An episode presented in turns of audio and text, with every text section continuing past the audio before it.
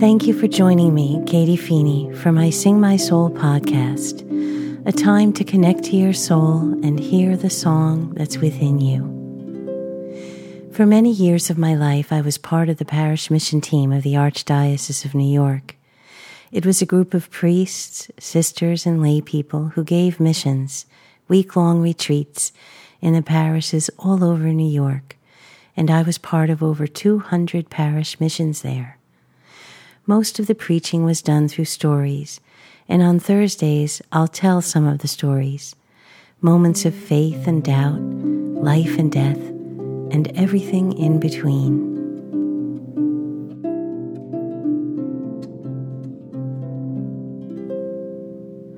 My great aunt Annie was a Maryknoll sister.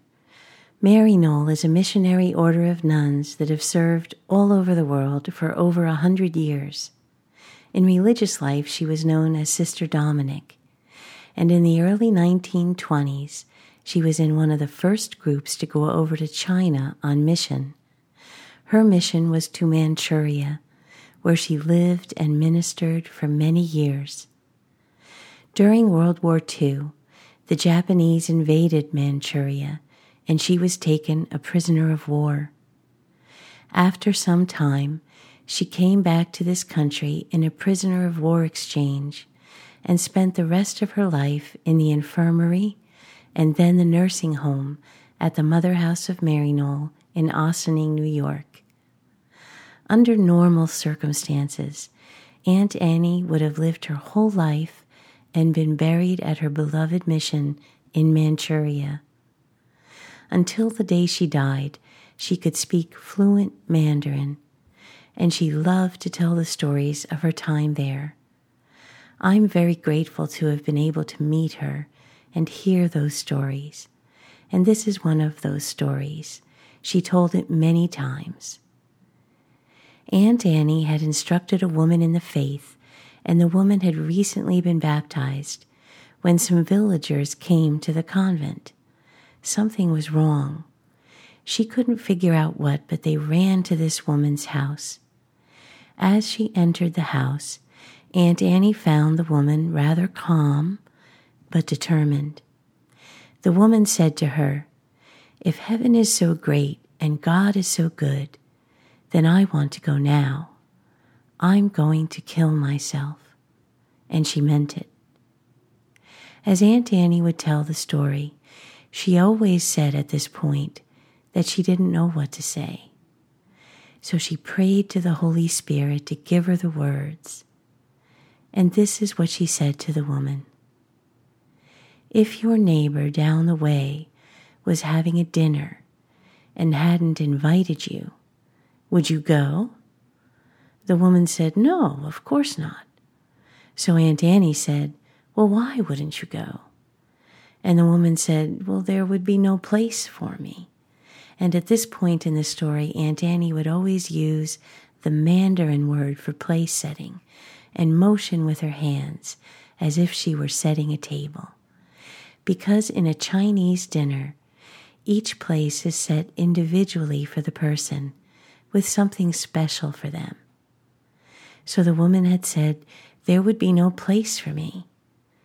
Then Aunt Annie said, Jesus is preparing a place for you.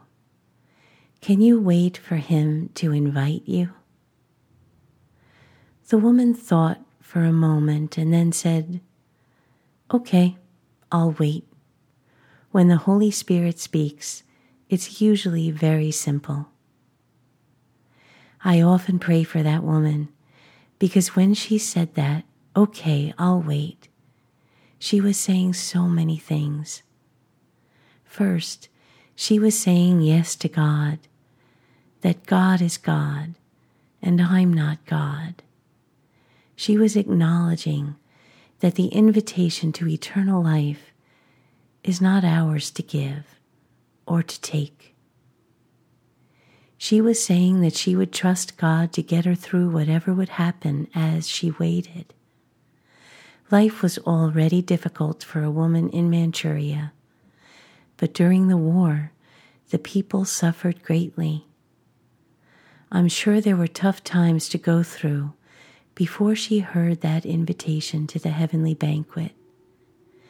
But as I pray for her, I imagine this woman celebrating with Aunt Annie at the places prepared especially for them.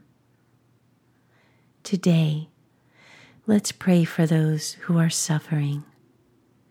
May they have the grace and strength to say yes to God, to hold on to Him, to feel His healing presence, and know that He is with them.